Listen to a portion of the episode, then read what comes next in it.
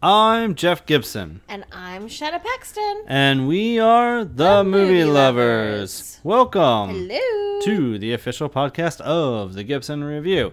In every episode, we kick it off with the Week in Review what TV shows and movies we've been watching since the last episode. Then we move on to the main event, which is typically a main topic of conversation or a main review. Then finish off with film faves, our 12 respective picks for our favorite movies around a particular topic, often marching backwards through time. In this episode, the main event was going to be Jojo Rabbit review, but we had a little bit of a pickle, uh, as I was afraid of. A couple weeks back, I looked at IMDb's release schedule for Jojo Rabbit, and it said it was going to open on, I think, the 17th of October. It said 17th of October. Nothing else. Then comes 17th of October, and There's nothing.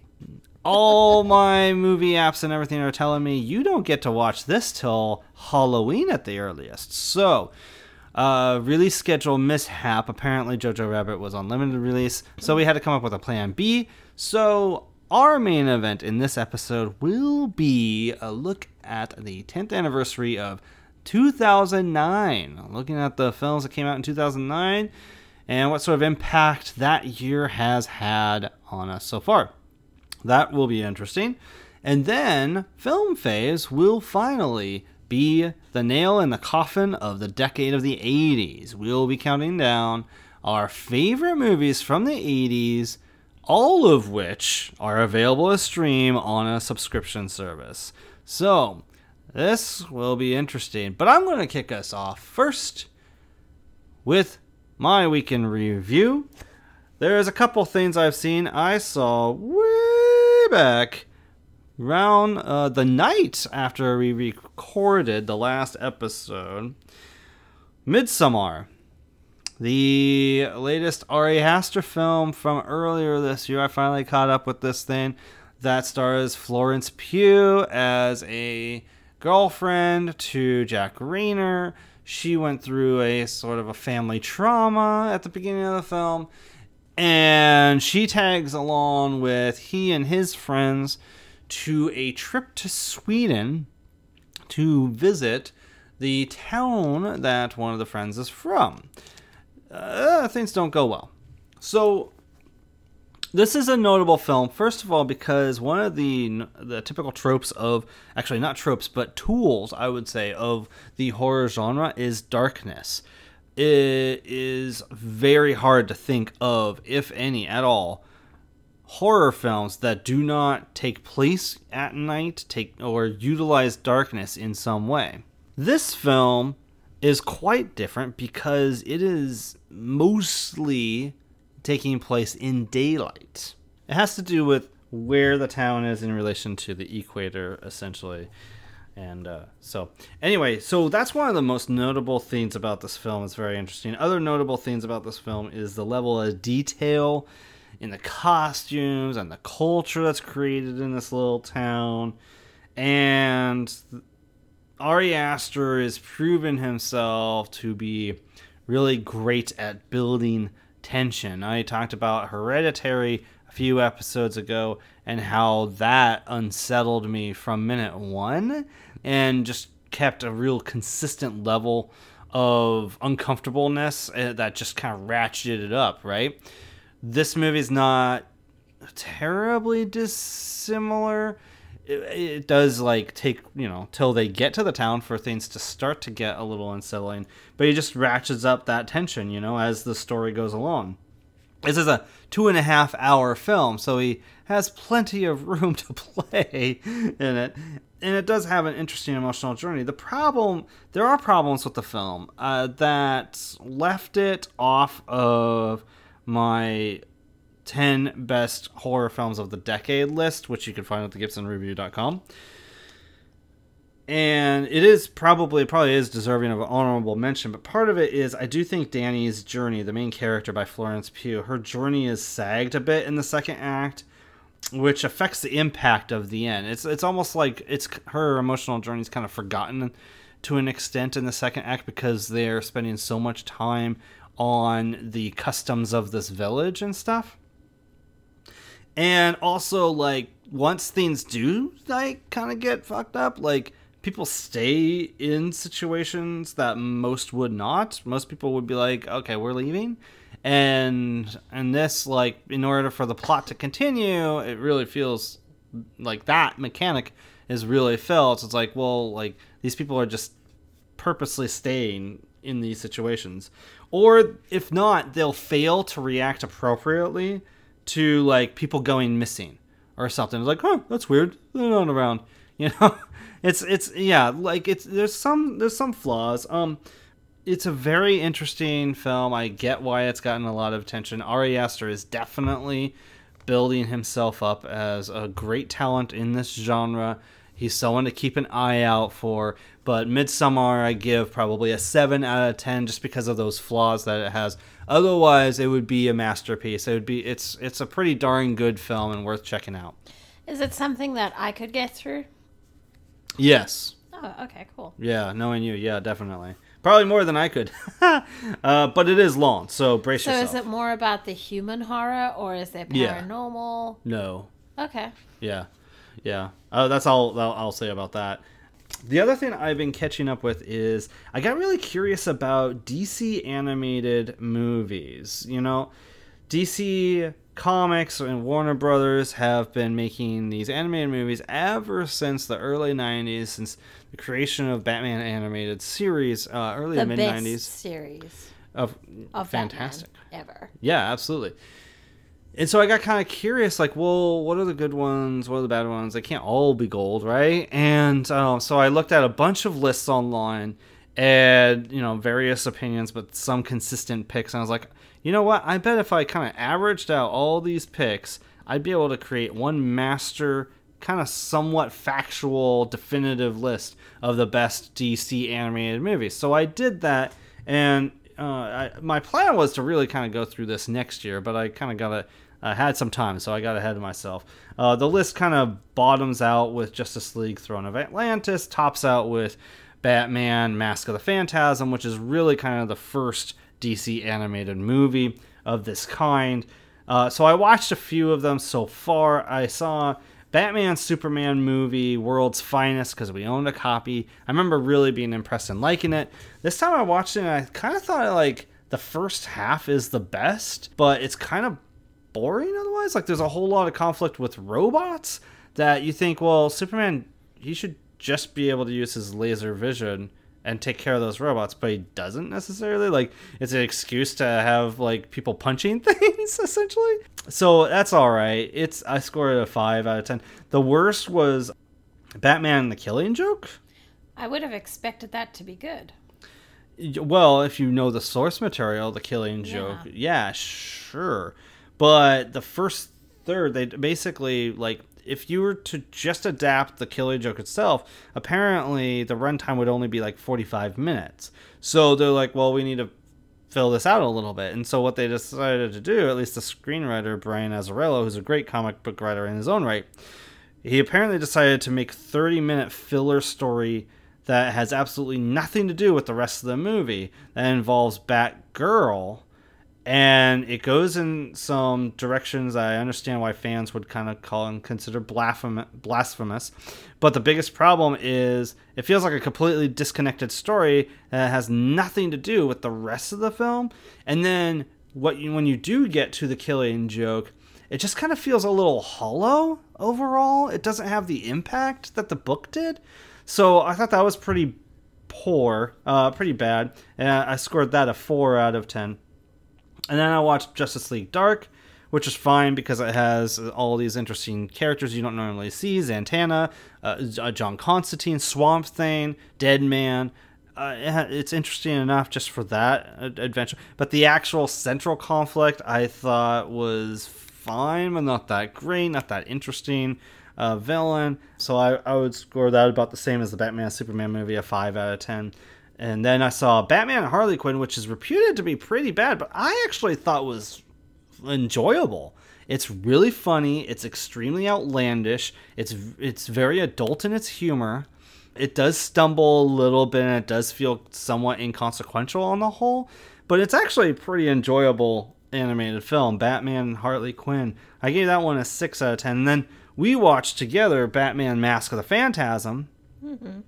Which definitely is so far the crown jewel of the DC animated films. It has a nice tight script to it, uh, great uh, ties to Batman's origin when he when Bruce Wayne was first trying out as a vigilante, and also you got these like present day quote unquote villain who has a really cool character design.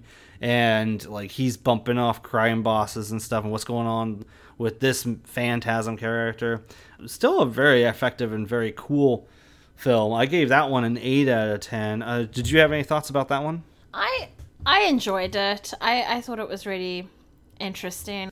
I really enjoyed the story from beginning to end. I thought I knew who the bad guy was, and I didn't. So that was kind of that's always fun. Mm-hmm. Um, and yeah was- especially for you because you're usually good at predicting these things yeah, usually.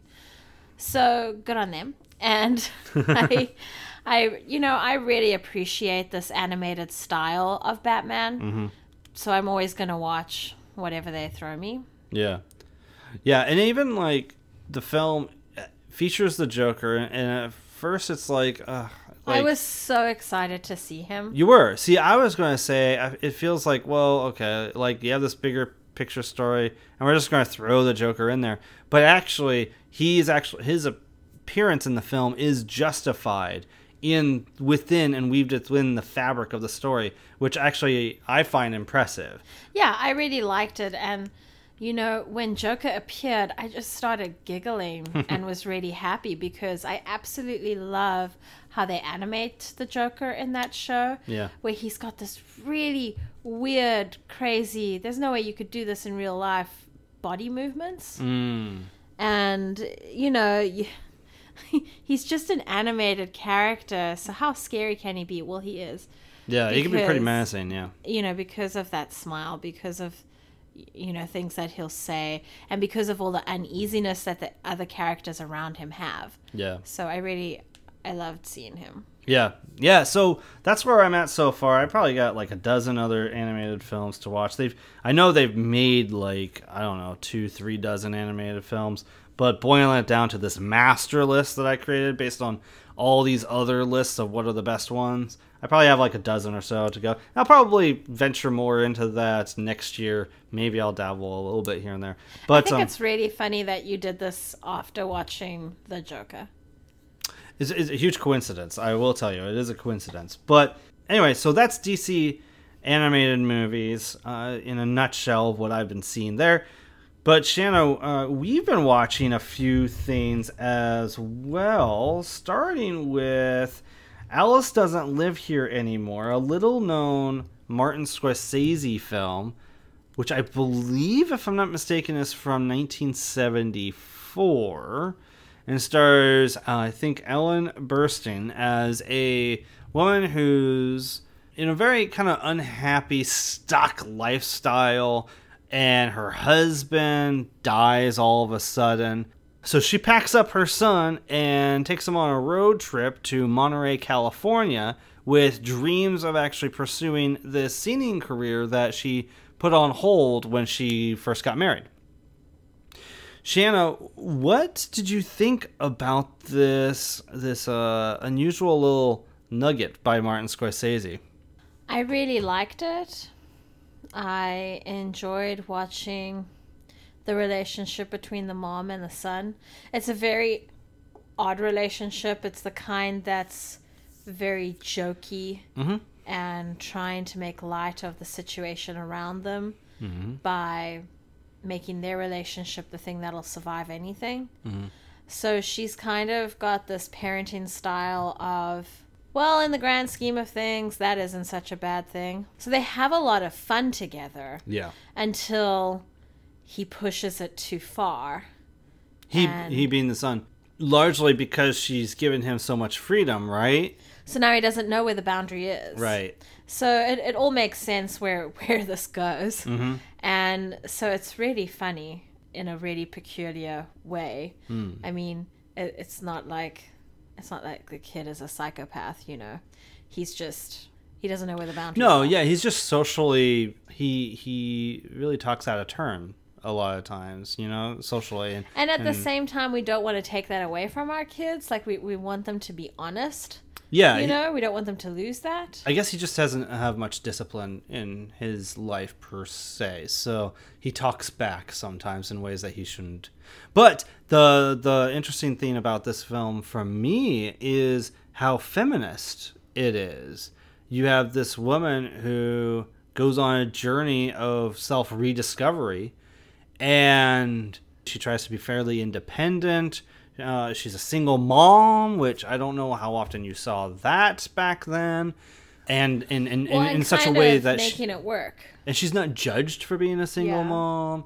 But she's not judged for being a single mom because her husband died. There's a difference. You're, you're sure you're right about that. You're right about that. But also, she has these dreams and like other men characters she runs into. Like there's there's there is a variety of male characters that she involves herself with, and not all of them are unsupportive of her own dreams, which is pretty cool. Kris Kristofferson and Har- Harvey Keitel should be noted, also star in this film. Yeah, you know, I'm just remembering now because we watched it about two weeks ago. I'm just remembering, but there's a, you're right. There's a lot of men that surround her, and then mm-hmm. when women do begin to surround her, it's very fun and quirky. Yeah, yeah. It's not like an ordinary female relationship. Yeah, and also a young Jodie Foster has a bit part in this film too, which is interesting to see. Yeah, I mean, I really enjoyed what all these characters were talking about and what mm-hmm. they were doing. Yeah. Even at times, some of it was difficult, but I really enjoyed the dialogue and how everything was delivered. Did you enjoy it enough for it to become one of your favorite Scorsese films? Well, I think my favorite's Wolf of Wall Street, right? yeah. Yeah, Which is so very different. Can, very nothing can different beat the out like the outrageousness. I I think I like the testosterone yeah. and the drugs. but but it's like it's okay for me because there's outrageousness. So maybe this is number two, number three. Very cool. Yeah, it's always been a favorite of mine too. So that's Alice Doesn't Live Here Anymore, which we recommend highly. Then we saw 1955's The Night of the Hunter, which stars Robert Mitchum and is directed by actor Charles Laughton. It's the only film he ever directed. And then you'll see it, and then you'll be like, I really wish there was more. Yeah, yeah. So Robert Mitchum plays a criminal who gets out of jail. He happens to have known this other guy in jail who I think died in, in jail. He knew of He was some. hung. Okay, that's that's right. Yeah. He he was executed. Um, but he knew of a fortune hidden somewhere. This guy, by the way, is Peter Graves of Mission Impossible and Airplane fame. By the way, a young Peter Graves. And so Robert Mitchum's like, I'm going to find that fortune, and he's all like, he he has this guise, the skin of a preacher, essentially that he he disguises. He's a himself total wolf right? in sheep's clothing. Yeah, yeah, and he's always proselytizing and everything. Uh, and he tries to get closer to that guy's kids and marries his uh, his, his his wife, played by Shelley Winters. Uh, Lillian Gish uh, plays a role. Uh, silent screen legend Lillian Gish plays a role in this film. Shanna, uh, what did you think of Night of the Hunter? I absolutely loved this film. There were times where I couldn't look because there w- there is a significant amount of violence against women in this film, but the way this film was shot, the cinematography, the shaping of light, it's just amazing. It's it's so beautiful. Um, a really wonderful study of light sculpting. You know, there's this one shot where the woman is sitting on a rocking chair in front of a window, and half her body is silhouetted against that window, and the other half has light on her hands. And it's and then the, there's stuff happening in the background too, and it's just it's so beautiful and you know the children are it's no it's no um spoiler that the children are trying to get away on a boat on the moonlit water And Well, it's interesting because while that happens late in the film, it's in the menu of the Yeah. DVD. So like you're watching it and you're like, wow, that is so enchanting. This is Yeah. some like midsummer night dream kind of what's going to happen. And then you start watching the first, you know, quarter of the film and you're like, what the fuck is happening? Because Yeah. you you know, he's he's taking out people. And it's it's so terrifying and so beautiful at the same time. And then the end is just amazing. Like I guess we can't talk about it, but No, more people should discover this film because I feel like the people who have are mostly of a certain era or like cinephiles in general. And I really feel like more of the casual viewers should really uh, seek this out. I just I really think people should watch it. I Mm. think it's a really good depiction of how woman can be. You've got the the woman that's submissive and just gives up. You've A little got hysterical too. yeah, you've got um, a woman that's just completely and utterly judgmental, and then you've Yep. got the compassionate fighter for you. Yeah. and it's just it's so wonderful. Well, and also from like, there's a lot of meat to the story from a writing perspective, right? Because there's so much symbolism.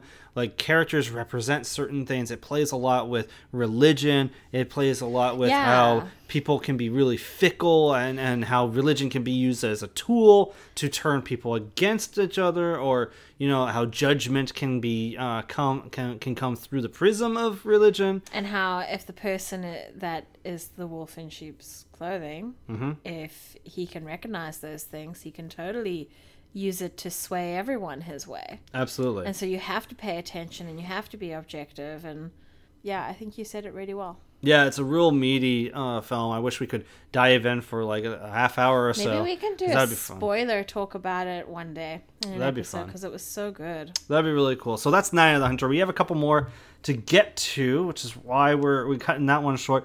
We saw, you know what? Let's do this. Uh, we saw 1952 Limelight by Charlie Chaplin. So this is Charlie Chaplin's third to last film. He made it in 1952. Uh, it's black and white, the same year as Singin' in the Rain, just gives you some perspective of where this falls and things. Also, at this time, he was already fairly uh, raked through the coals in the public's eye the previous few years because there was a scandal that went to court and a whole trial having to do with um, whether or not you know, this one kid was his. The government was accusing him of being a communist and all this sort of stuff. So he made this film that is so. First of all, it's his first purely dramatic film, and it's so personal. He plays an aging and aged out former vaudeville comedian called Calvero. It's set in around 1914, 1915 and this guy is past his prime. He's having a hard time getting work.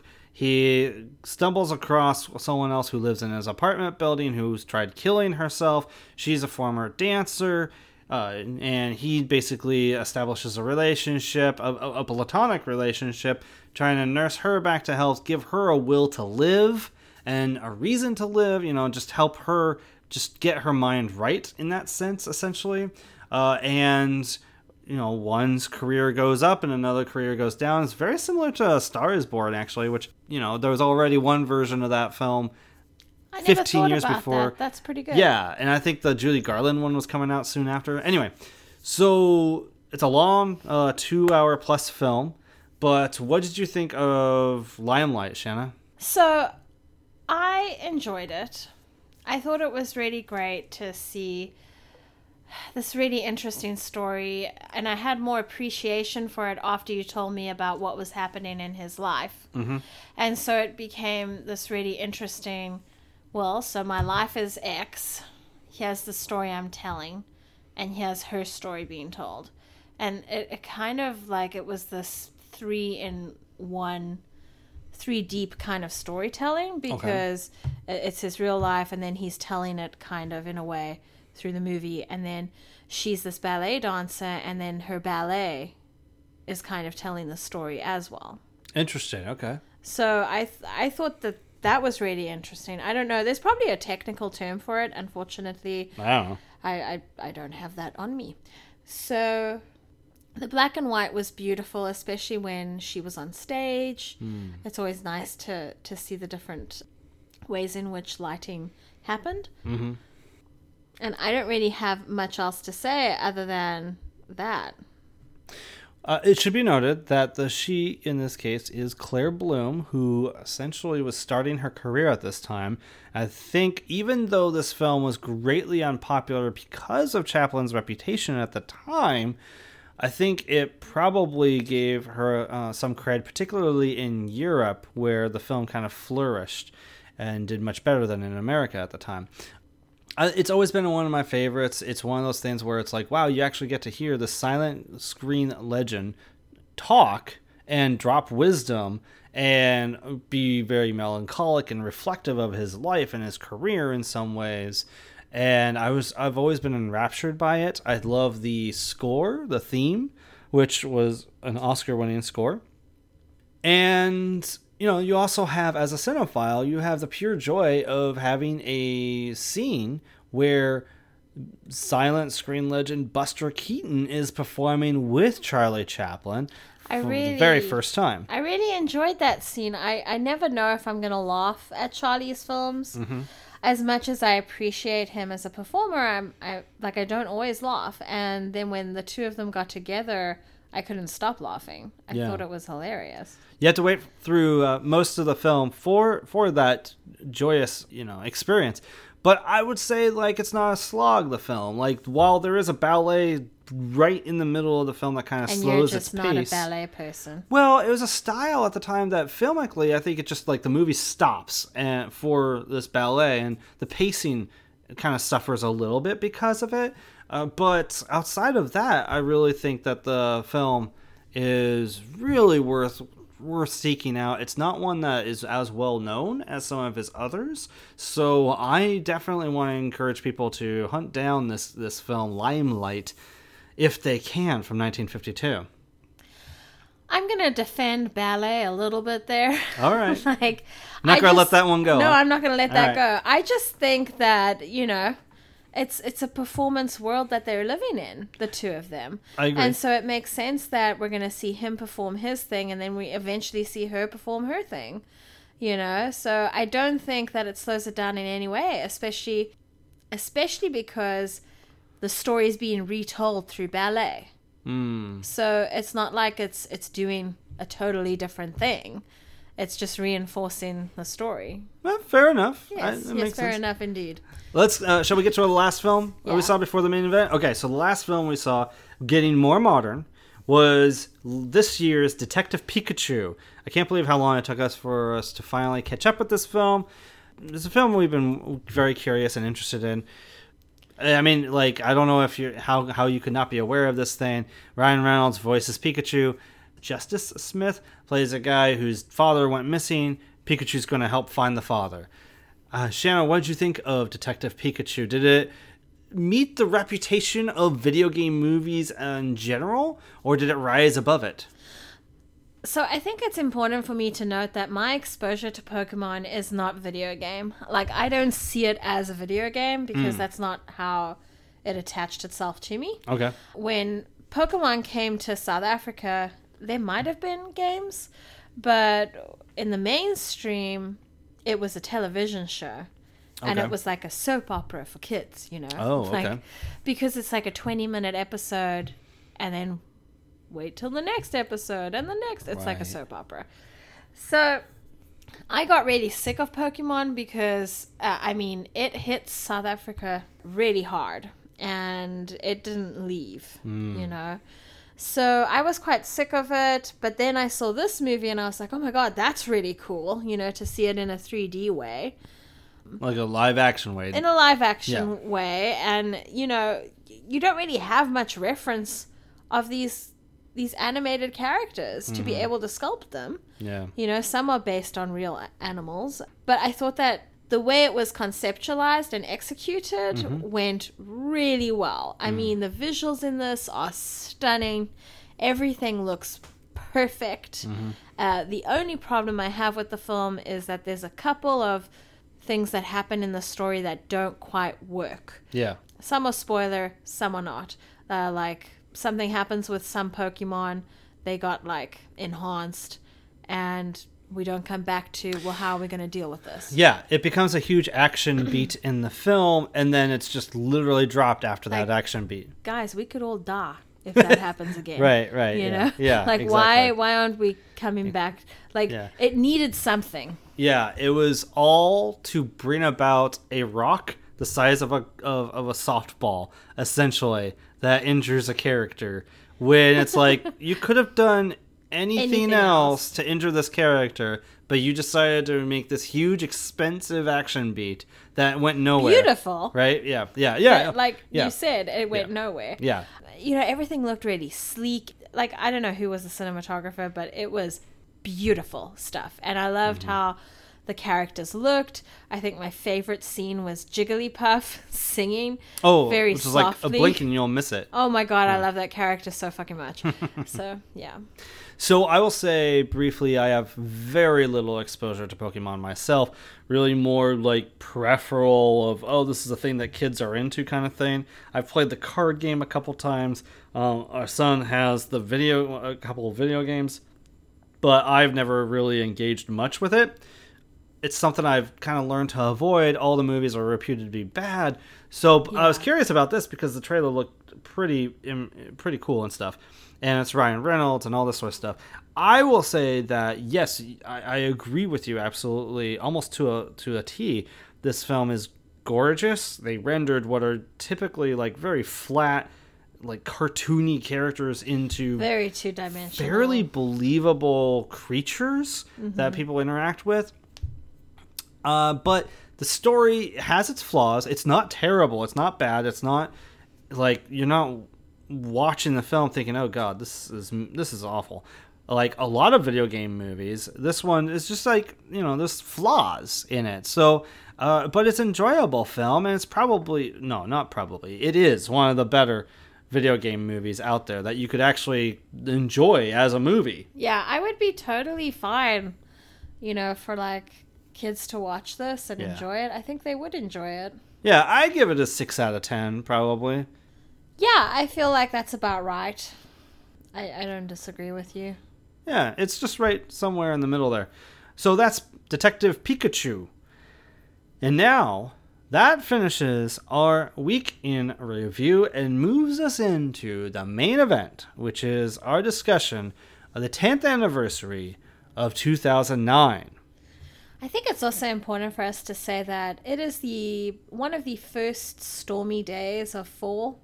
So our puppy is cuddled up with us right here. So you might hear some snoring. Yes, apologize. I try my best to edit out background noises, but you know, there's only so much I have the ability And to who wouldn't want this cuteness background noise? Who wouldn't want the cuteness in general? Okay, so 2009. 2009, Shanna. Let's take a look here. Let's uh, shall we start off as an entry point with the films that were like the top 10 biggest box office films of 2009 and kind of use that as an entry point to examine this year? yeah, let's start with the top 10 and then we can look at the craziness that is apparently 2009 Okay. and talk about it. Well, it's very possible that this may be representative of what you are alluding to. So, starting at 10, we had at $209 million Sherlock Holmes. 9. At 219, a whole $10 million more, was Alvin and the Chipmunks The Squeakquel. Oh no. B- The Blind Side followed that with 255.9, almost 256 million dollars. Star Trek, J.J. Abrams film, 257.7 million, only 2 million more than Blindside, interestingly enough. The Hangover, 277.3 million, was number 6 that year. Pixar's film Up was t- number 5 at 293 million dollars. This is interesting, Shanna. Twilight Saga New Moon was That's uh, number 2, right? Number four. Yeah, it's the second film in the Okay. series. Uh, number four for the year, $296.6 million.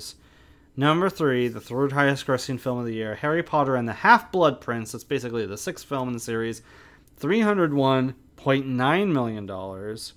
The second highest grossing film of the year was Transformers Revenge of the Fallen, $402 million. And then the year ended with Avatar, $749.7 million. So you look at that, and qualitatively, I would say that is extremely mixed bag. Yeah? Yeah, I agree. But then I'm looking at it, and it's like, for the most part, I feel like we've forgotten about a lot of those movies. Some, you know, it's a good thing. I'm You like, know? you say that, and I'm like, but it was one of the most important movies ever. Well, like- you're talking about Avatar, and I I'm, I'm going to put a pin in Avatar and come back to that I in a know, second. okay. But everything else, it's like, thank God we're done with Twilight. Thank God, God, we we're don't. done with Alvin and the Chipmunks. Yeah, exactly. We don't have any more of those, right? Um, there's, you know, there's not a lot of like. The question is, do you feel like many of these movies have had an impact since then, and like really are relevant still? I mean, You're like, I mean, like, how many of these movies mean- do people talk about much or reference very much these days? I think that you and I reference Star Trek. So I feel like, well, if the, if there's any geeks out there, that they probably reference it. Um, if they had a choice, they probably reference the older stuff. You know, typically, With Star Trek, I would say that lingered for like the first half of this decade. But and after now it's over. like after Beyond, Yeah. Like there wasn't another sequel that came out. There's like you know the franchise is in limbo and has been focused more on TV than in film. So I Um, mean, I guess you could say that it's significant because it created a new show. Unfortunately, we haven't seen it, so we can't really comment much about it. that's a Star Trek Discovery on yeah, CBS but All at Access. least it's like rebooted something, you know. Um, And I don't even know if that's actually considered part of what you see in the films either. You know? that upsets me that I don't know the, the answer to it. yeah. You know, I feel like not much here has a lot of weight. Uh, You know, out of the Harry Potter films, I always have a hard time with Harry Potter and the Half Blood Prince. Twilight, I mean, like when we go to the half price books, you see like two or three shelves of Twilight movies. There was a you lot, People yeah. have let go of that shit. Yeah. So thankfully. I think, however, we can appreciate Twilight in that, you know, one way that vampires are going to get a new look is by showing the sweet side of vampires. Hmm. And so I guess we can be grateful for that. Now you have Only Lovers Left Alive. You have. Hmm. Um, I can't remember if. Tr- I don't think True Blood was going at that point. But that definitely preceded Um, yeah. Twilight. So it's, On TV. I think it's interesting because I feel like vampire vampire world, I feel like we're gonna get something harsh or in reality. We and have- then we're gonna get something too soft and sweet, and then we're gonna get something you know, more down to earth. So I feel like vampires have this cycle and they're never going to go away. I would say, f- first of all, we didn't even see very many vampire films uh, since Twilight. Uh, really, it didn't. It's not like it ignited this trend of Twilight uh, vampire films. But what we did see Oh, yeah, what we did see. was more teen romance films for a while. Yeah. that are thankfully very very removed from where twilight is quality you know there's some that's really schmaltzy and cheesy i don't know if you saw any of those in the theater with your with any of your friends but there's some that exist that are really schmaltzy and cheesy but there's those like actual good ones like the spectacular now and and the fault in the stars kind of like all these ya romance novels got adapted That have more realism to them compared to. more emotional weight too Yeah, yeah compared to, oh, please love me. Oh, no, you went away. Now what will I do with my life? I know. I'll kill myself because that's helpful. So, anyway, rant over. Um, I, you know, I'm looking at the kids stuff.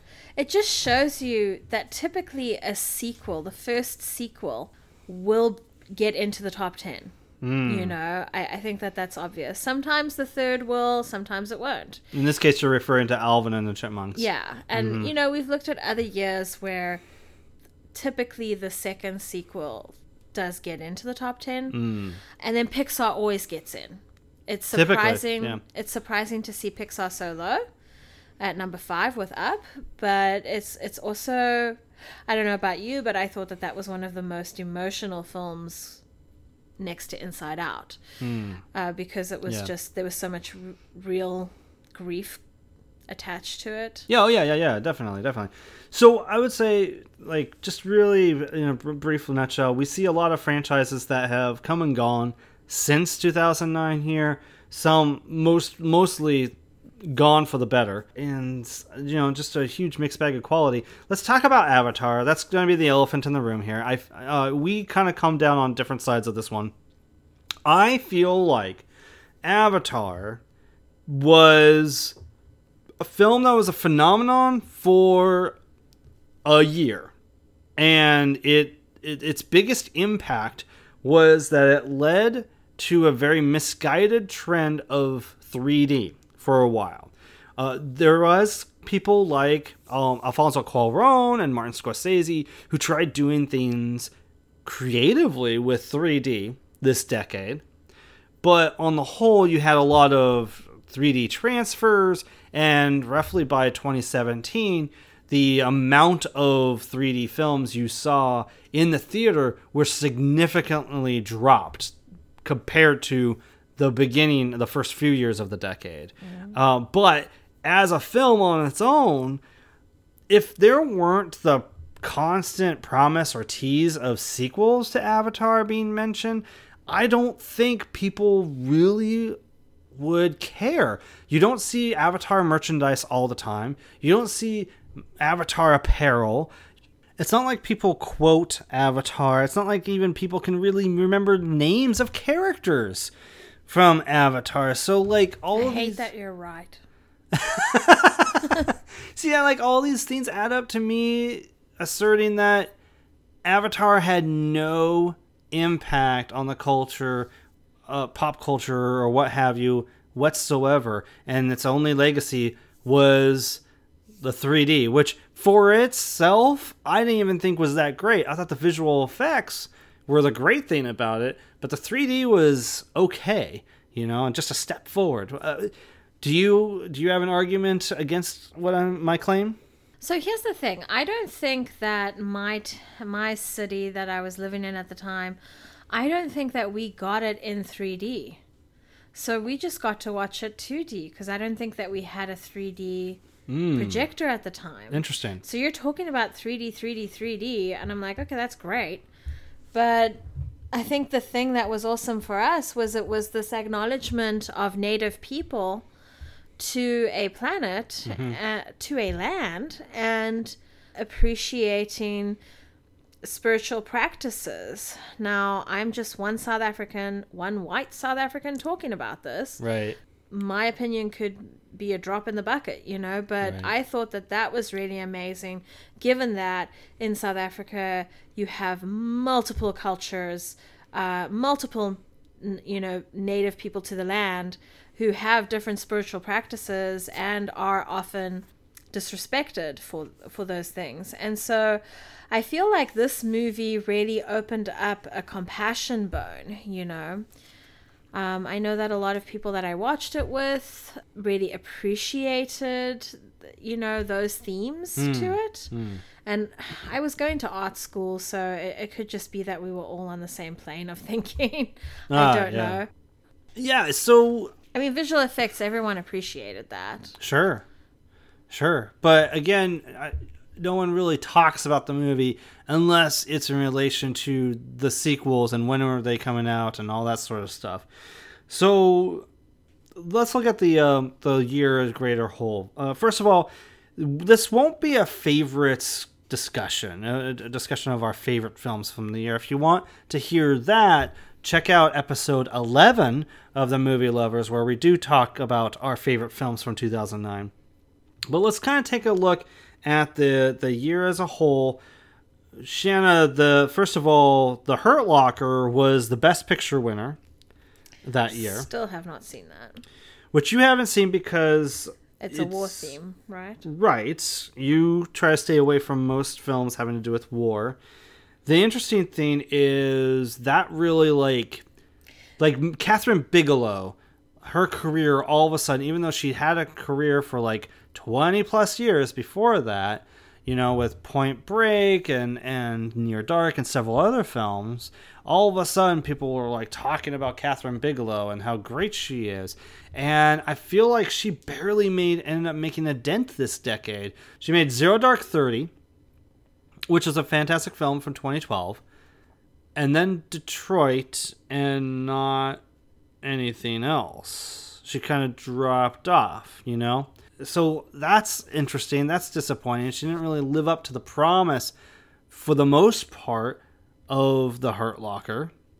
Was there any films? I, I have a few notes here. Shanna, was when you looked at the year, were there any films that stood out to you as not necessarily, oh, I love those movies, but like objectively, yeah, these are movies that are still talked about 10 years later. They have some cultural relevance or they made a dent and influenced film in some way. I think I felt that way about Inglourious Basterds. Okay, why is that? I think because, you know, it's. Wasn't it Quentin Tarantino's first fantasy revenge film? It okay, so it is the first film he made in that is uh, historical fiction, Yeah. right?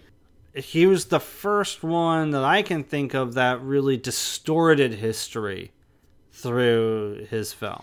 And I think that that's important. I mean, look at the movie that we were going to review. We were going to review Jojo Rabbit. I don't know. Right.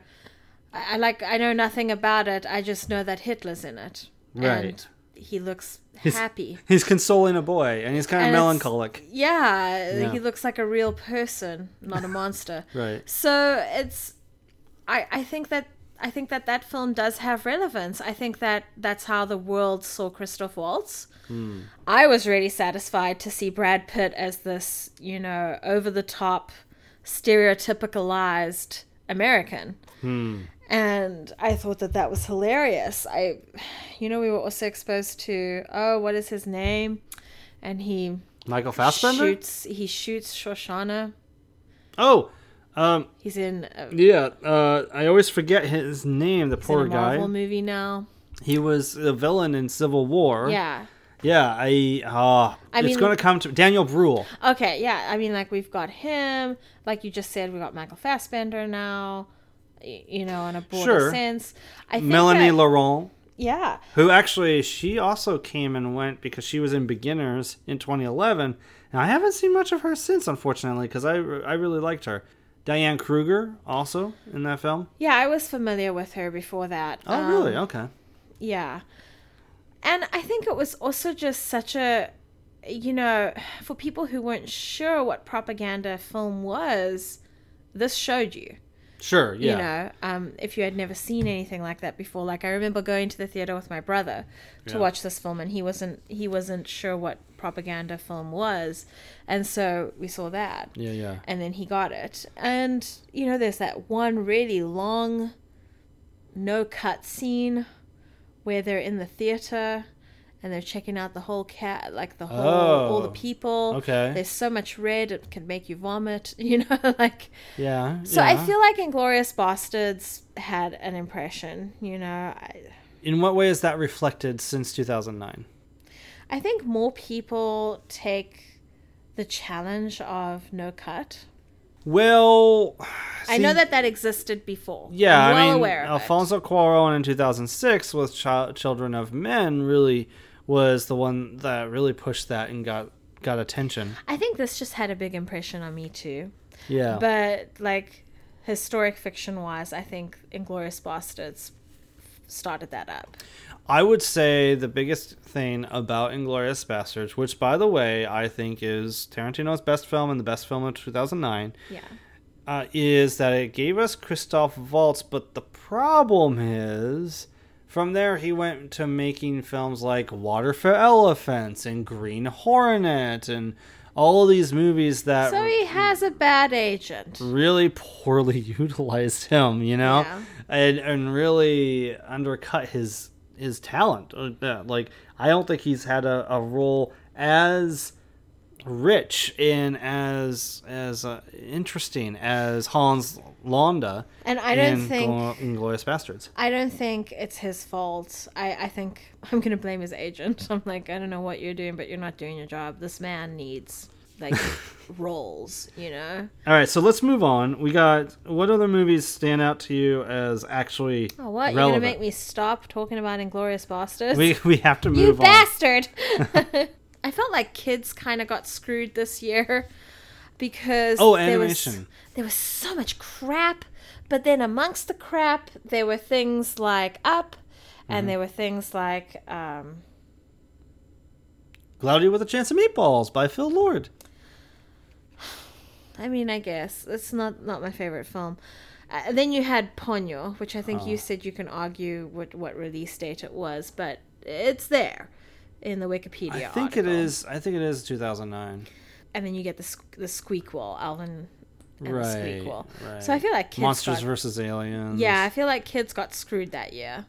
Hmm. Because of Ponyo and the others, or are you saying that there is more? No, I'm saying you had crap, and then you had good stuff like Up and Ponyo. Yeah.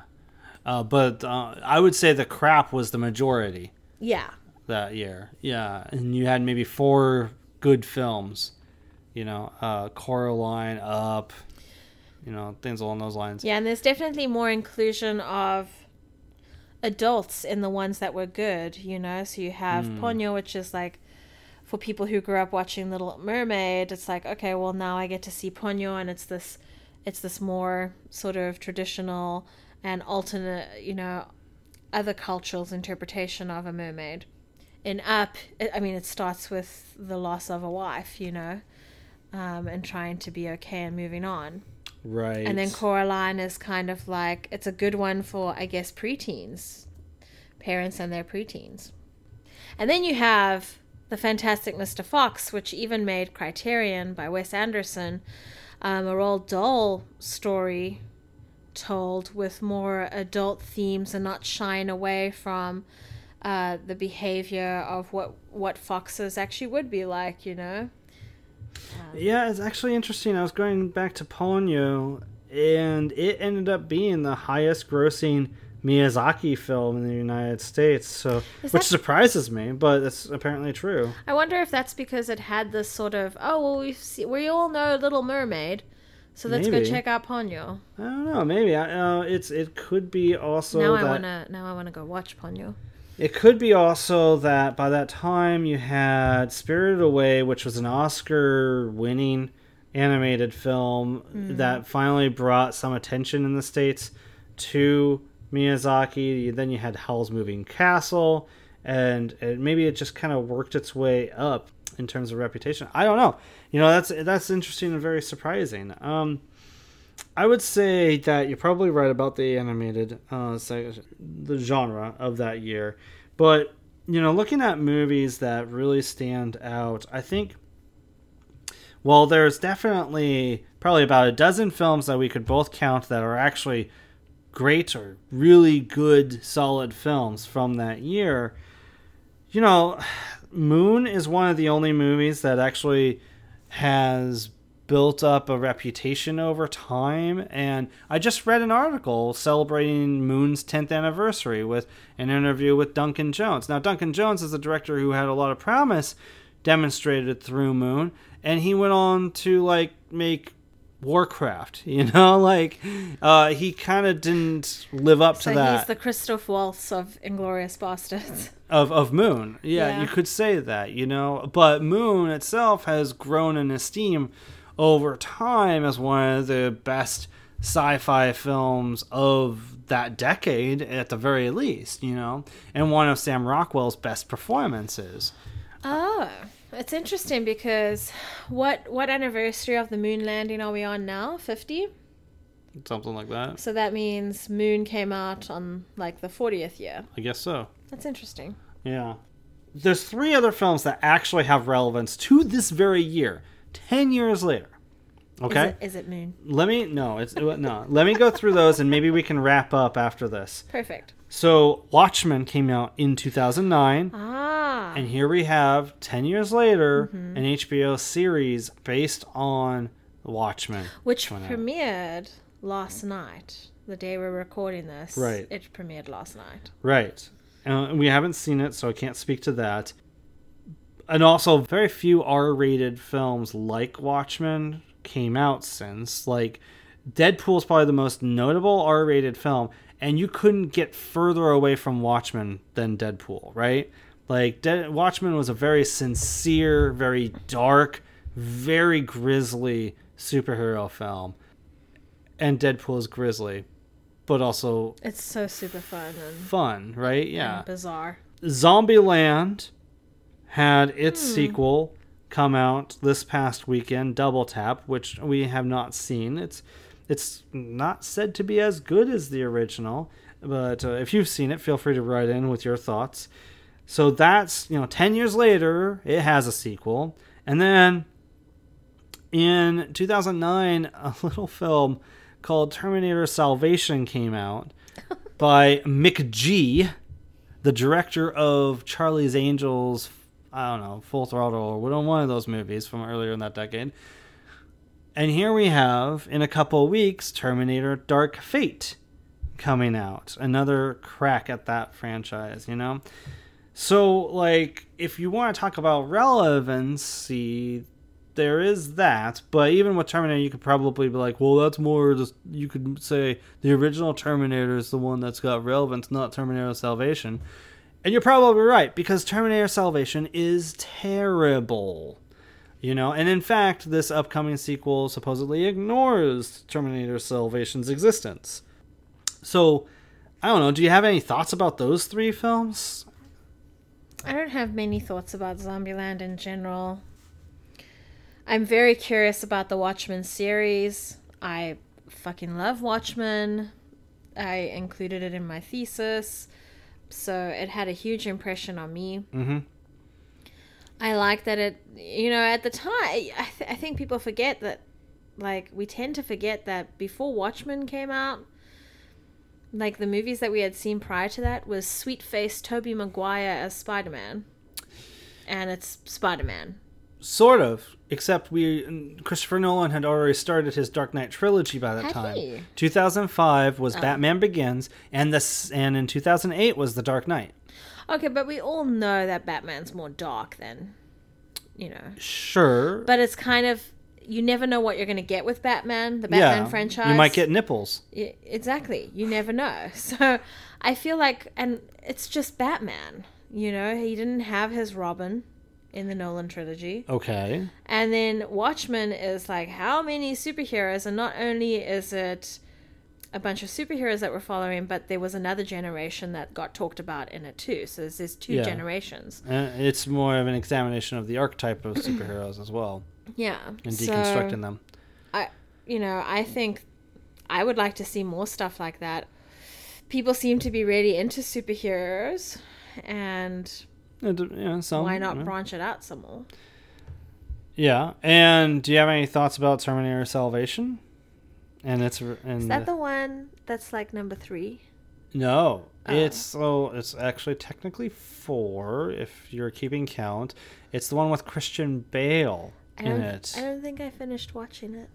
Oh, good for you! You spared yourself. I paid three dollars to see it in You paid three dollars. second run movie theater Oh, with a friend. Not at all excited about seeing it, and it was awful. Uh, we'll see what Dark Fate is like. So I don't know, like. I have hopes for Dark Fate because, you know, one and two, maybe we're forgetting that what made it successful was yes, we had Arnold Schwarzenegger, but we had Sarah Connor. Mm-hmm. And Sarah Connor's missing from all the other crap that happened before. And maybe this is going to be the thing that reminds us that women are badasses too. And who's the best badass that's been around for the longest in sci-fi history? It's we know we know it's um, Sigourney Ripley, Weaver. but it's I know it's Ripley. I know it's Ripley, but like also Sarah Connor. So Yeah, I don't know that we needed to be reminded of that as though we forgot, but it'll be interesting well, to I'll be pleased to see her again. So it'll be interesting to see if that's anything more than stunt casting uh, in an attempt to make it relevant again. I was just trying to look through, really, you know, in terms of wrapping up, briefly looking over the year 2009 and any other thoughts that we might have looking at that release schedule. Uh, looking over it, Shanna, was there anything else that that jumped out at you that that you wanted to speak to uh, before we wrap up? I just think it was a really horribly mixed bag of stuff. You know, I'm just I look I look briefly at the list and I'm like, holy shit, that was crap and that was crap and uh, there was Dragon Ball Evolution. What the fuck? You know, it's it's like I it's like I I don't know what to say. There was this just really mixed bag of crap versus decent stuff. And the decent stuff made our lists. So go back to what is it, episode 11? Yeah. Yeah, you know, it's interesting. People are celebrating right now the 1999's 20th anniversary, and I think that year in particular is getting the most attention. Maybe it's And- because 2009 sucked. Well, uh, let me finish my point, which is that from 1999, like you had The Matrix, you had Fight Club, you had movies I'm forgetting. There was so many movies. The Sixth Sense, so so many films that are considered, and it's considered one of the greatest years of all time. So maybe it's not fair, but compare it to 2009. It's like wow, like 2009 had its gems. It it did have its gems, but not many that like outside of 2009 really had much of an impact. You know, Hump Day, 500 Days of Summer. Uh, you know, oh, it, it's really hard to think of them. We talked about some of them already, but there's not a lot, you know. So it's a pretty it's a pretty rough year. It's very interesting to look back at these anniversaries and see what sort of impact a year has made. Paranormal Activity, there's one I almost completely forgot about. That alone spawned an entire decade of supernatural horror. I mean, like, if you're to define horror this decade, like, it is pretty much supernatural, uh, like, the maj- vast majority of it. So that's a film that definitely had relevance. And Paranormal Activity itself was definitely a part of that, as it had, like, five four or five sequels or some crazy thing. That's some that's a film that had some significance, but it's kind of the exception when you take a look at the year on the whole, wouldn't wouldn't you say? I think so. I mean, I feel like horror is a weird thing to look at because sometimes it's not necessarily it's not a good injection of creativity. I mean, hmm. paranormal activity and then you have like what, five more after that, but Right. Yeah. but then like did it create anything else? Well, I think it probably encouraged by the studios to greenlight such things as The Conjuring, Insidious. You know, oh, I see. Okay. you had so many supernatural films that came out because of that, you know, or after that. Yeah, I guess you're right. I mean, if I have to think back to like, okay, the Blair Witch Project, did that spur anything on?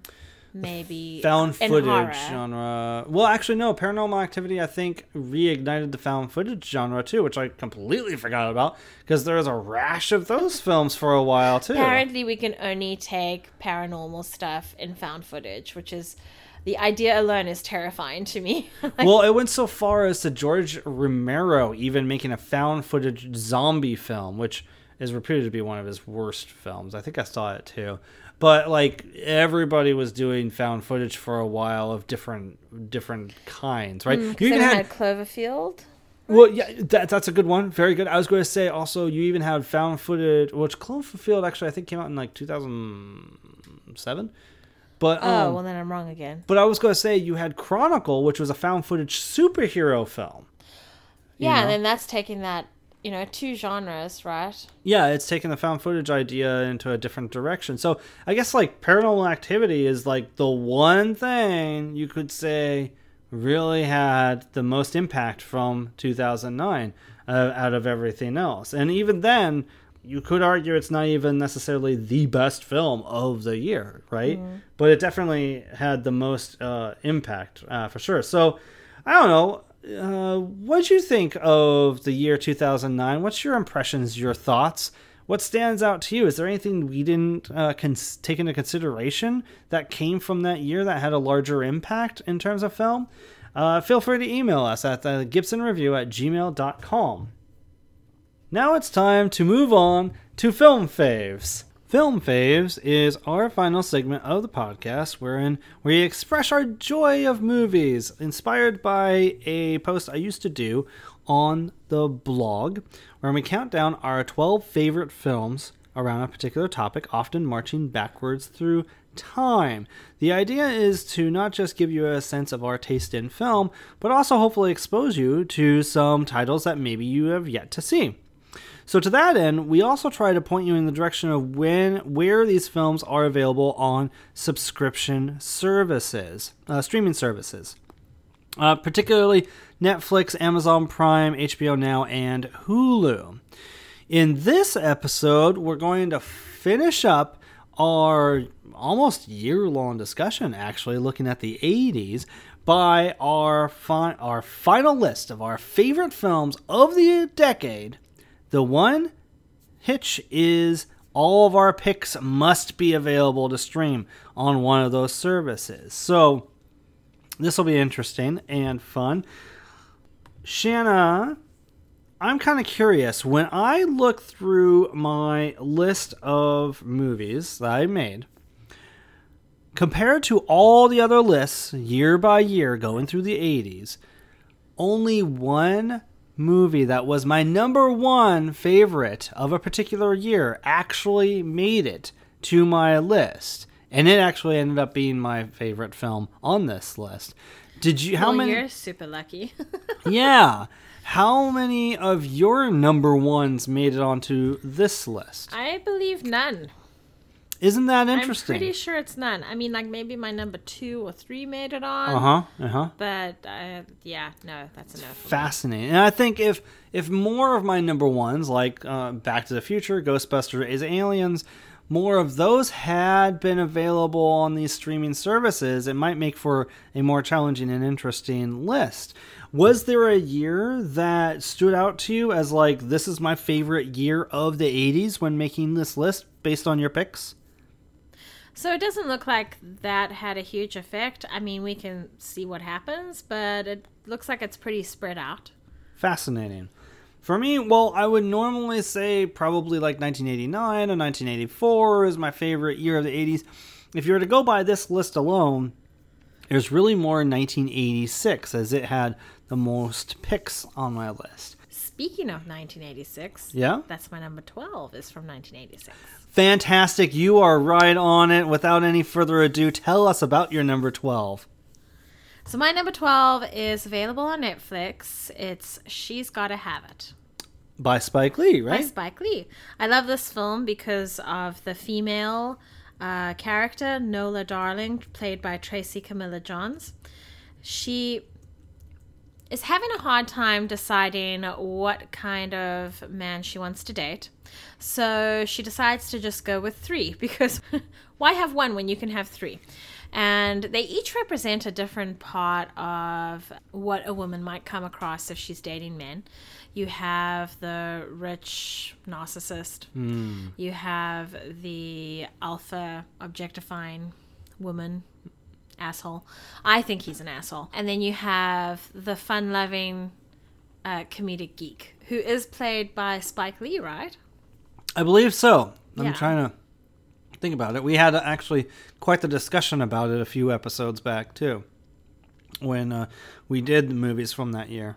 Yeah, Spike Lee plays Mars, who is the, the geeky, fun loving guy who's really sweet. You know, he's just happy she's there with him. I really love this film because we're actually taking a real good look at wh- what her experience is with these three men, and we're not shaming her. I hmm. mean, the men get upset about it when they figure it out because that's not a spoiler. It's a, it's a romantic comedy. Of course, that's going to happen. So I- really love it for that. Very cool. Very cool. My f- 12th favorite film of the 80s is available on Hulu. It is 1989's Grave of the Fireflies. The Yeah, if you need a cleansing cry, this is the one, guys. Now, this is the first of a, a handful of animated films on my list, and it's probably by far the most mature and the one that pushes what is possible with the animated form the most, in the sense that it can be more than just talking animals and friendly songs, folks. This is a historical drama that is it takes place after the bombings of Hiroshima and Nagasaki. It follows it's from the perspective of two adolescents. One is more or less a toddler, the other is somewhere near like he's definitely like preteen if he's not a teen. And it is one of the most beautiful pieces of animation I have ever seen in my life. And it just absolutely destroys me and it will destroy you. But don't take that as a reason to avoid it. Do embrace this film. Yeah, when you're ready to have a cleansing cry. It is one of the greatest anime of all time. Grave of the Fireflies from 1989 on Hulu. That's a really good one about a brother and sister relationship and being there for each other. Good point. My number 11 is available on Netflix and is also from 86, so we'll see how my list shapes Ah, up. How about that? It is an American Tail. Speaking of, I'm going to do a lot of speaking ofs. Speaking of having a cleansing cry, go ahead and watch this one. It is um, about immigrants taking the form of mice. They're living in Russia and they decide to immigrate to the United States. They believe that there are going to be no cats There are no cats in America. in America. Um, and I suppose that's kind of going for like the bad guys. There's no bad guys in America. No one's going to try to eat us or kill us. And the streets are made of cheese. And yeah, it'll be wonderful because America's the land of dreams. So of course it's going to be made of cheese. they have a lovely little rude awakening and get separated from their son Fievel. Jeff makes me tear up every time he's like, "Mama, mama," And he's like, "Papa, Papa, papa." papa, Yeah. but he'll do "Mama, mama" for me. So it, it's a beautiful John. Is it John Bluth? Don Bluth. I'm sorry. Yes. Don Bluth. It's a beautiful Don Bluth film. It's it's really lovely and really makes you appreciate your family. Why do you look like you're gonna cry? Oh, I'm not. I'm not. okay. Because I- if you cry about this, I will cry I, about this. I think we'll hear more hear more about Don Bluth as we get into these lists. Get your tissues, people. My eleventh favorite. Speaking of the devil, my eleventh favorite film of the '80s is actually his film he did after American Tail, Land Before Time, on HBO now. It unfortunately spawned an endless series on video. But we can all like uh, uh, forget that those exist and just focus on the one that follows these dinosaurs that are on this these young dinosaurs I should say that are on this endless journey towards the one area of land that actually might be able to nurture life. What is it called? Oh, I forgot what it's called. Anyway, it's a beautiful film. You know, you got colorful characters. Of course, a T Rex plays the villain. Plays the villain. Is the villain in the He's film. just it's just for pretend. so it's it's a uh, beautiful film. It's one of Don Bluth's best films. and they're heading towards the Great Valley. The Great Is what Valley. it's called. That's what it's Yeah. called. Thank you. Yes. Yes. Anyway, Land Before Time, a beautiful film, and if you have kids who love dinosaurs, that's one of the best films for kids who love to dinosaurs. introduce the concept of a cleansing cry to them. Okay, fine. All right. What what's your number ten? My number 10 is from Hulu. It is from 1985. It is The Color Purple.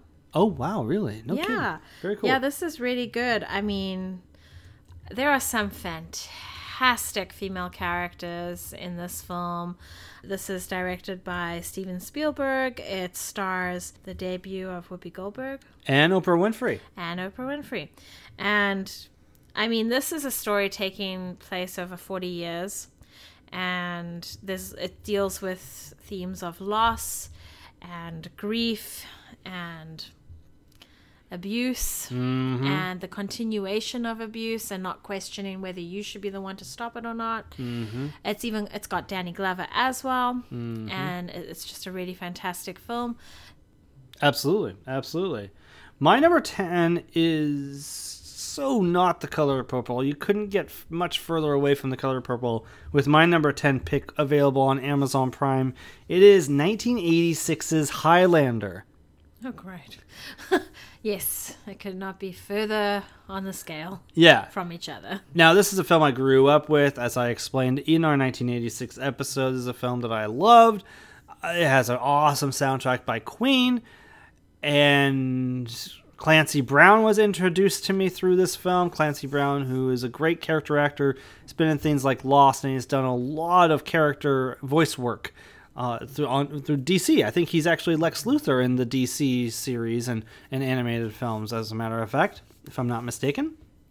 But also, like, in a time where remakes seem almost inevitable, this seems like a franchise that should actually be remade because while there are fans such as myself that adore the first film, it is very hard to argue against the notion that every film afterward sucks.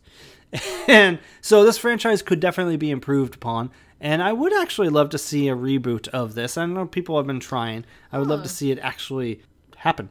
I'd be open to seeing it as a decent film, yes. Yeah, you know, flesh out the mythology a little bit, make sense of it a little bit better. You know, there's, there's room for improvement, and I think it would be awesome. So yeah, Highlander, 1986 on Prime. My number nine is Baby Boom from 1987 and is available on Amazon Prime. This stars Diane Keaton. We get to see for just a little bit, we get to see Harold Ramis, Sam Shepard. It is written by Nancy Meyers. This is all about Diane Keaton's character. She's a super successful career woman, and all of a sudden, she gets a phone call in the middle of the night that she is about to inherit a child from a long lost relative. Who are these fucking long lost relatives and why is there no paperwork involved? Anyway, so she inherits a baby and uh, she's just hilarious to watch. You know, she's the kind of person that throws all the toys, you know, get buys all the toys, buys all the clothes, and she's like, and now we're gonna have a great time. she's like got zero parenting skills whatsoever, and it's just it's really lovely and fun to see how she's going to go about raising this kiddo. Very cool. My number nine is probably the film that is the least known on my list. I'm going to venture to guess, maybe the next one after it, but it is a film that is available on Amazon Prime from 1986. It is Iron Eagle, a movie again I grew up with. I grew up with the soundtrack. I don't know why, but my myself and my family loved Iron Eagle and hated Top Gun, which came out the year after. Uh, Iron Eagle is very cheesy. It is very unlikely. It is very much of its time, but I still love it. I love Louis Gossett Jr. in it. He's great as this kind of mentor mentor figure who helps this teen concoct a mission under the radar, so to speak, to help save his dad, who's been captured in the Middle East and is about to be uh executed. You know, it's a, it sounds like a very heavy story, but it's actually not because probably because they keep things light with a kicking sound 80s soundtrack. the teen he always needs to listen to music in order to perform his best as a fighter pilot. The teen is played by Jason Gedrick, by the way. But yeah, anyway, Iron Eagle is just total pure 80s cheese and fun and I relish it. It's just I will roll around in that fun Oh of gosh. Iron Eagle. Okay. That's Um, great. Another another movie that had some pretty bad sequels too. Oh no. Yeah. Okay. Number eight for me is on HBO, and I highly recommend it. It has Criterion treatment. Lost in America. Oh, very cool. Uh, this is like my favorite real life couple movie. Mm. A husband and wife in their 30s decide that they're going to quit their jobs and they're just going to be free spirits. Now, I don't know what these people do for a living that allows them to retire before age 40. Maybe it's just Well, telling of a different time that they're in. I mean, Jeff and I don't have savings. That's no secret. Yeah, like- yeah, yeah. I'm like, that Yeah, sounds nice. Very nice nesting. Plus, they are able to do some real estate stuff, mortgage stuff, to be able to get some money too. I think Yeah, that's right, because they had bought a house. something. and then they decide well buying a new house is just so damn stressful. Because this is what happens if you try to buy a house. You, you decide instead you're going to retire and explore america which anyway. It stars albert brooks and julia hagerty and i freaking love julia hagerty. Like she is my favorite. Albert brooks is my favorite. He directed it as well and wrote it along with a few others. Uh, my favorite line is the nest egg you know, and Yeah. that's essentially their savings. the nest egg argument. The nest egg must be protected. That's right. Honey, we need a nest egg that needs to be protected. Indeed, don't we all? My number eight is probably the other film that is not as well known unless you grew up in the 80s. It is Harry and the Hendersons from 1987. I freaking love that movie. Netflix. Oh, maybe we'll hear from you about it. I don't know. But John Lithgow is the family patriarch. And it's the sweet John Lithgow, Yeah, not yeah. the psycho blowout right. John Lithgow. Not serial killer Sir John Lithgow, but they're gosh, they're out on a drive in the woods and they come upon an actual Sasquatch and take him home and he becomes one of the family. It's got one of I think it's Rick Baker who did the makeup and creature effects. It's one of his favorite things he ever did. It's a hilarious film, very silly film. It's a sweet film and it's got a wonderful soundtrack as well.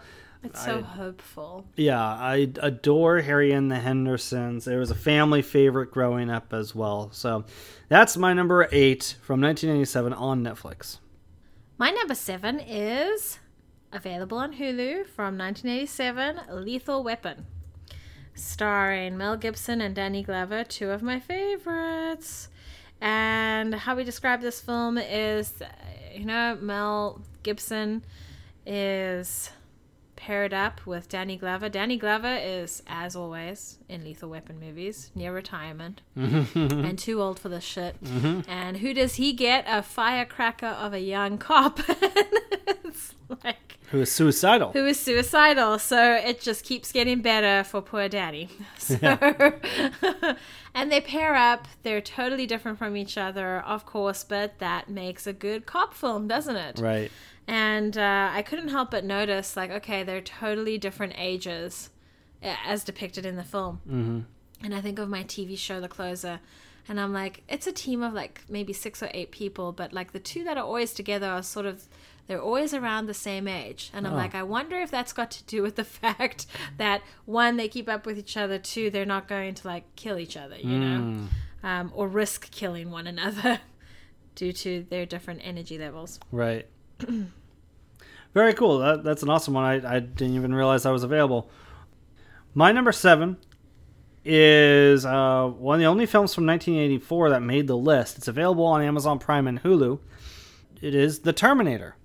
Clearly relevant today, as we mentioned earlier in the episode. There's this, there's a sequel still coming. Uh, they, they just just will not let the Terminator die. Uh, basically, uh, this franchise absolutely will not stop. Uh, just like the Terminator will not stop. It's a classic. It's of course it's one of the greatest sci-fi films ever made. It's arguably James Cameron's best film. Uh, definitely one of the, his best films in a storied career of great sci-fi. And it is the film that made Schwarzenegger a star, I believe. So, yeah, it's my number seven favorite film of the 80s. That's The Terminator, 1984 on Prime and Hulu.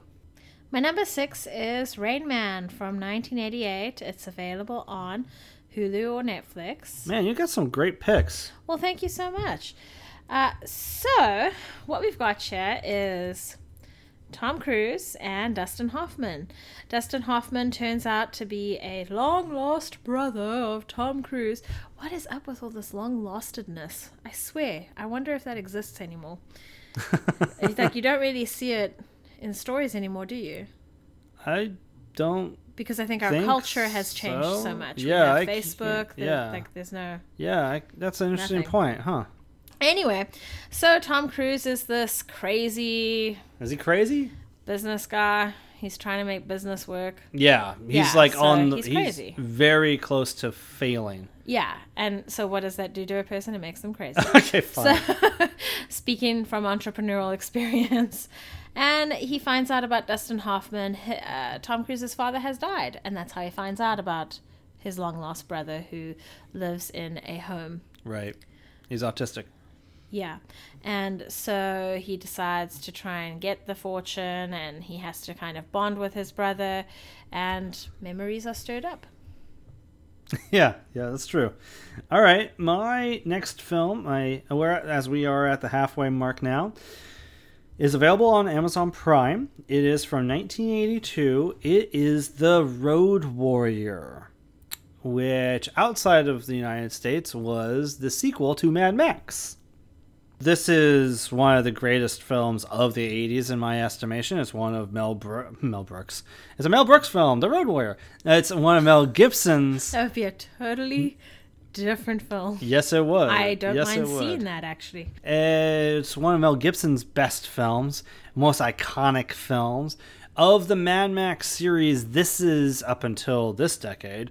This is the movie that people think about most, I would say. Uh, and to the point where when I actually saw the original Mad Max, I was surprised at how different it is from the Road Warrior. But the Road Warrior is exceptional. It's a it's a masterpiece, and it is uh, just astonishing piece of stunt filmmaking too. So, I if you haven't seen that, and you've seen Mad Max Fury Road, dude, you gotta dig this thing up on Amazon Prime. Check it out. The Road Warrior, 1982, my number six favorite of the 80s. My number five is The Land Before Time on HBO. Nice. And this is like one of my favorite films growing up. It always made me cry. Uh, but it's so beautiful in how it's animated and how lovely is it that we get to see a really sweet story about a boy that's just witnessed losing his mother Mm. um, you know, travel with other children dinosaurs that have, you know, been separated from their parents. Mm.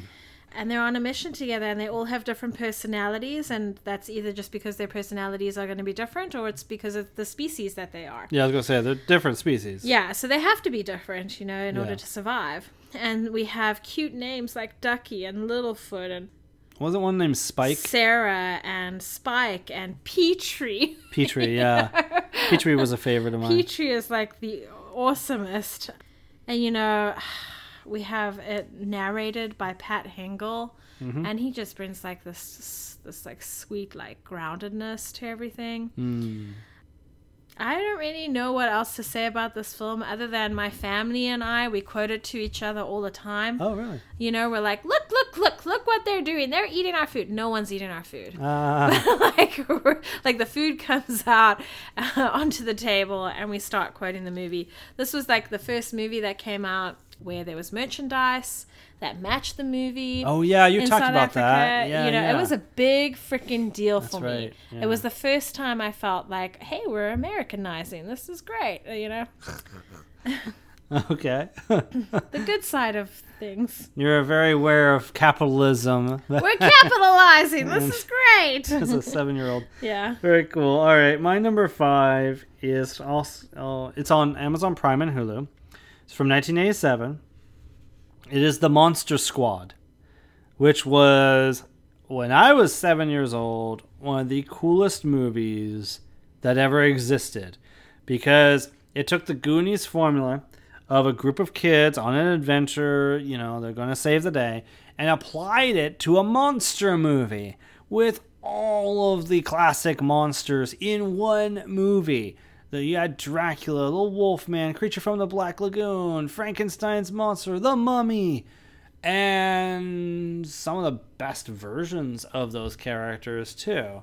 It's it's a fun movie. In some ways, it's very 80s in terms of some of the character dynamics. The fact that there's an it, it plays on the whole virgin mythology and and um, does it in a very 80s way. Oh, good. uh, you know, you're, not your favorite element of the movie. I I'm know. So happy. Yeah, but it's still uh, it's still a lot of fun. It was my first PG-13 movie I saw too. So anyway, fond memories. The Monster Squad, 1987 on Prime and Hulu. All right, my next one is from 1989. It is available on Hulu. It is Lethal Weapon 2. Oh, okay. Riggs and Murtaugh, they're on. They're teaming up again. Again, Murtaugh is too old for this shit. He's never been young enough for this shit. And here's the interesting part. This is the first film I watched when I realized how shitty South African accents are. um, I was like, oh my god, is that really what we sound like? That's funny. So, what's happening in this film? Essentially, it's happening during, well, you know, it's 89. Um, apartheid ended in officially 94.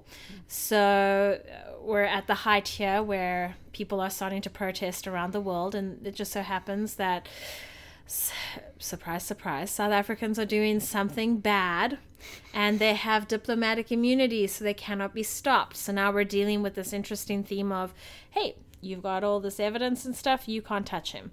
Right, So, right, and it's people of power. It's not random people entering the country. right.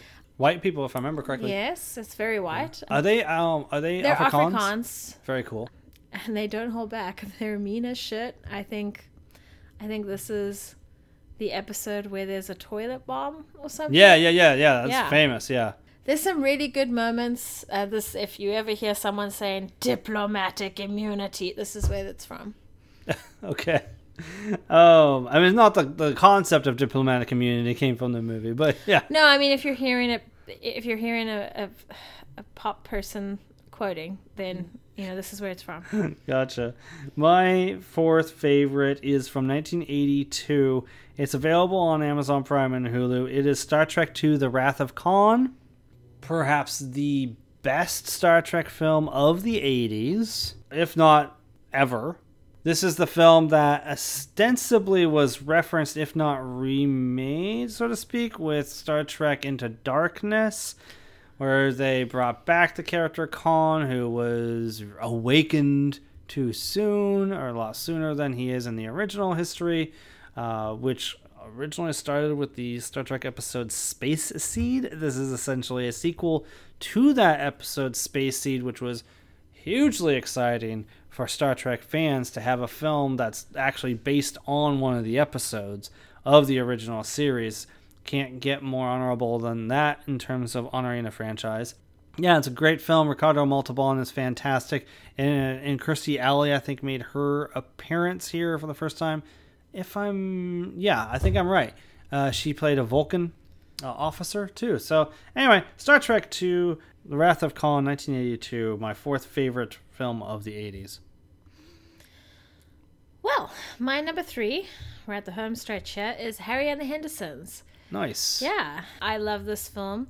Uh, We used to watch it a lot too, and it was also less sad than Land Before Time. Yeah, yeah, that's true.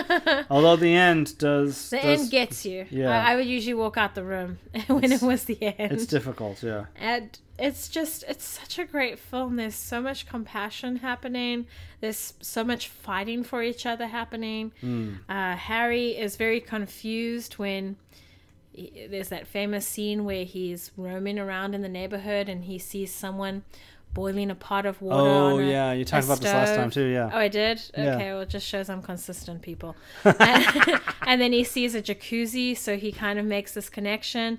Then he sees someone putting a chicken in there to cook it. And then he sees a man helping his wife to get into the jacuzzi to help relax the muscles, and he's just horrified as fuck. And it's just Yep. hilarious, Yeah. his interpretations. Yeah, there's a lot of funny moments like that in that in that film. Uh, that's that's actually really surprising. It's your third favorite. That's cool. My third favorite film of the '80s, available on HBO now from 1986, is Big Trouble in Little China Of course it is. by John Carpenter because The Thing by John Carpenter was not available to stream. So if I were given a choice, Big Trouble in Little China is going to be the one I would watch above most of this list so far because it's so fun as a kid, a six or seven year old kid, it just really sparked my imagination in so many different ways. It had some of the coolest henchmen I've ever seen in film with the Storm Brothers, I think they're called. It has like a really wicked, weird creature in it. Some really wicked, cre- weird creatures in it, actually.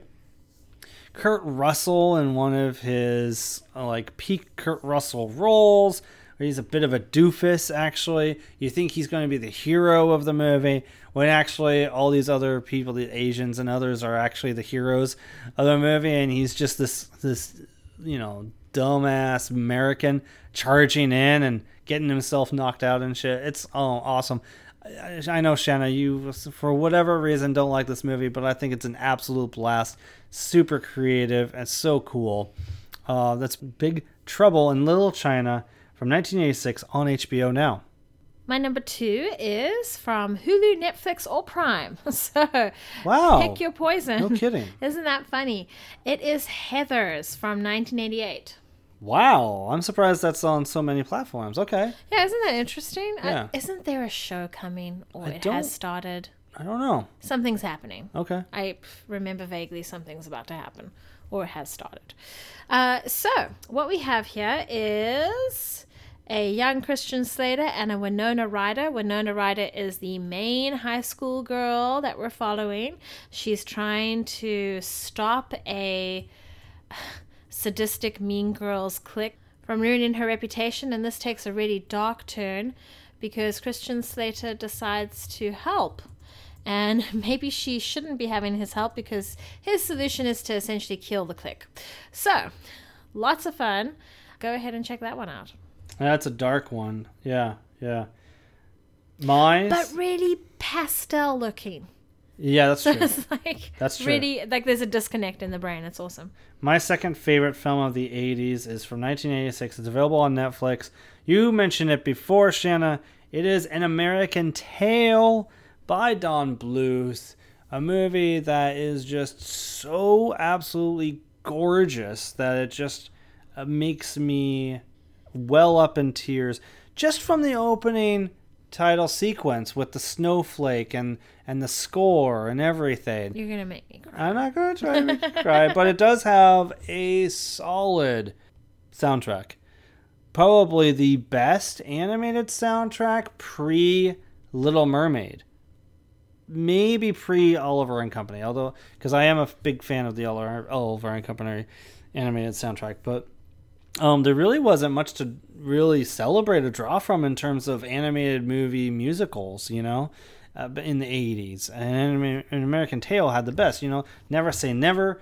Um, what's that? You're, we're a duo somewhere out there, which was a huge radio hit, by I, the way. I can't mention them because then I'll want to cry. and so I'll just sit here. yeah, there's just some really beautiful moments in the film as well, emotional beats. Shanna, you alluded to one or two of them. Uh, I just I adore this film. It may be my favorite animated film of the '80s. Uh, maybe Little Mermaid just edges it out. Yeah, so it's my second favorite film of the '80s. You could find it on Netflix and introduce your kids to it. My number one is drumroll please. Is the Terminator. Oh, really? Of course, that's number one. Which you saw after that movie about two robots. Thank, thank you so much. we, were just, we were just talking about this recently. Okay. anyway, so you've talked about this already. I I love this film. It's it's awesome. It was a great discovery for me because I thought that only number two existed.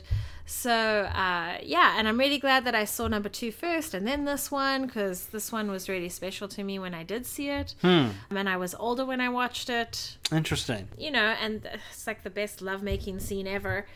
Right, yeah. So yeah, that's all I have to say about that. now you can go and grab it. Now Linda Hamilton's back, baby.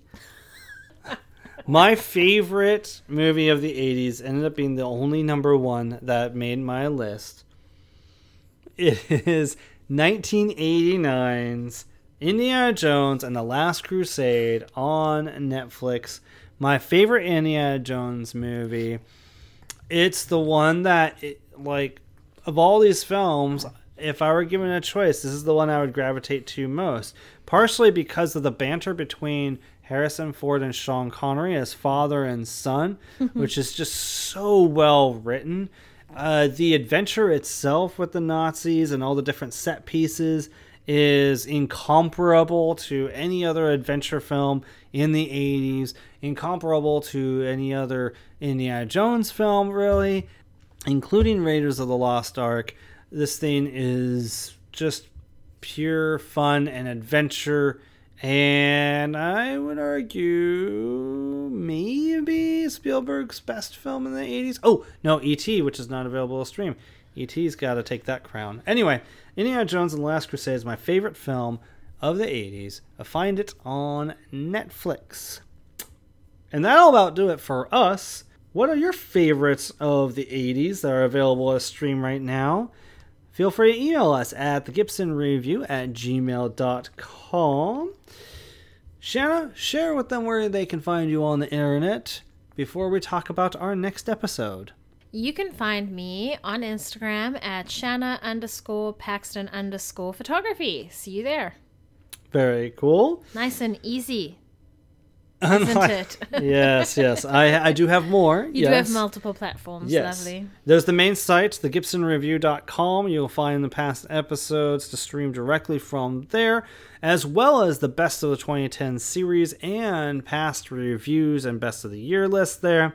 Go follow me on Facebook, the Gibson Review, where I post links on there and third party movie news links go to Instagram, the Gibson99. I've actually been posting some polls on the Instagram stories.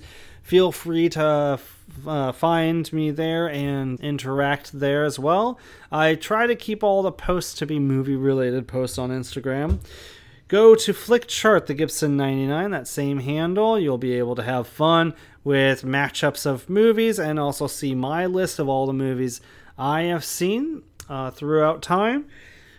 Uh, if you want to donate, uh, throw a penny, or not a penny, hopefully a buck or two, actually, to help offset With our costs. Yeah, exactly. One dollar and one cent to help offset our costs of going to see movies with our subscription services and running the podcast and website. Just shoot uh, money over to the Gibson Review at gmail.com on PayPal. Is there anything I'm forgetting? There's so many things to keep track of. Who knows? I don't know. But let's talk about the next episode. The next episode of The Movie Lovers.